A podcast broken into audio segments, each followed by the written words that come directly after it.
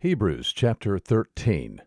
Let love of the brethren continue. Do not neglect to show hospitality to strangers, for by this some have entertained angels without knowing it.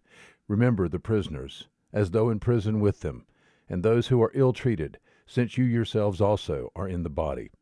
Let marriage be held in honor among all, and let the marriage bed be undefiled, for fornicators and adulterers God will judge. Let your way of life be free from the love of money, being content with what you have.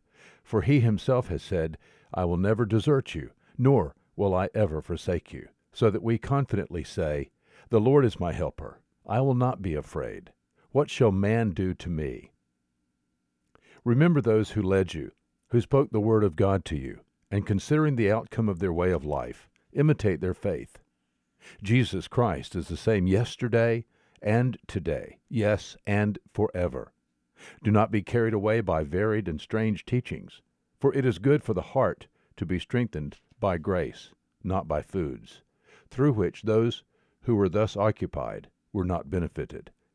We have an altar from which those who serve the tabernacle have no right to eat. For the bodies of those animals whose blood is brought into the holy place by the high priest as an offering for sin are burned outside the camp. Therefore Jesus also, that he might sanctify the people through his own blood, suffered outside the gate. Hence, let us go out to him outside the camp, bearing his reproach.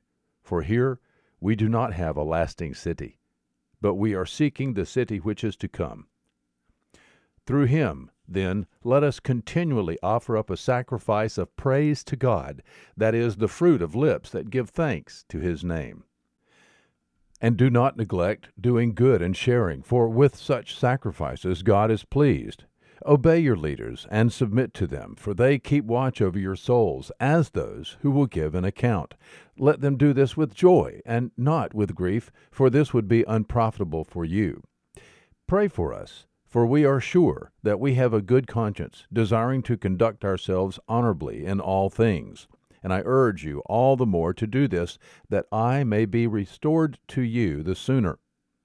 Now the God of peace, who brought up from the dead the great shepherd of the sheep through the blood of the eternal covenant, even Jesus our Lord, equip you in every good thing to do his will, working in us that which is pleasing in his sight through Jesus Christ, to whom be the glory forever and ever. Amen. But I urge you, brethren, bear with this word of exhortation, for I have written to you briefly. Take notice that our brother Timothy has been released, with whom, if he comes soon, I shall see you. Greet all of your leaders and all the saints. Those from Italy greet you. Grace be with you all. Hebrews chapter 13. There is good news today.